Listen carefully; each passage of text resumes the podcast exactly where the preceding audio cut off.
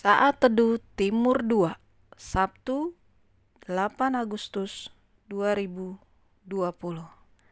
Kabar baik Kisah para Rasul 4 ayat 12 Dan keselamatan tidak ada di dalam siapa pun juga selain di dalam dia Sebab di bawah kolong langit ini tidak ada nama lain yang diberikan kepada manusia yang olehnya kita dapat diselamatkan.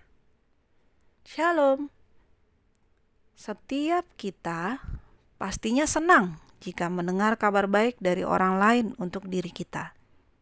Kabar baik membuat hati kita senang, gembira, dan tentunya ada sukacita yang lebih segala sesuatu. Tadinya biasa saja, atau sedang gunda gulana, tapi ketika mendengar kabar baik, ada suatu gejolak di hati kita yang membuat kita senang dan bahagia.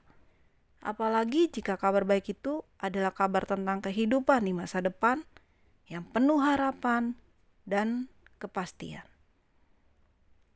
Kabar baik di hari ini adalah kabar baik dari Allah, yaitu Yesus memberikan hidupnya buat engkau sebagai juru selamat. Yesus hendak memberikan keselamatan kepada setiap orang yang percaya kepadanya, serta tinggal di dalam kebenarannya.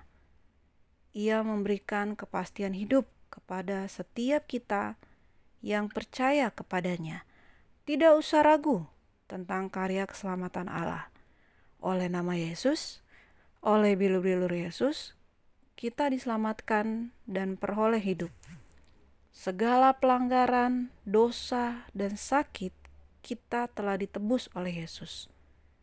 Biarlah kabar baik yang kita telah dengar dan ketahui di waktu ini kita terima. Biarlah Yesus tinggal dalam kehidupan kita dan hidup kita selaras dengan kebenaran firman Tuhan. Selamat menikmati hari baru. Tuhan Yesus memberkati.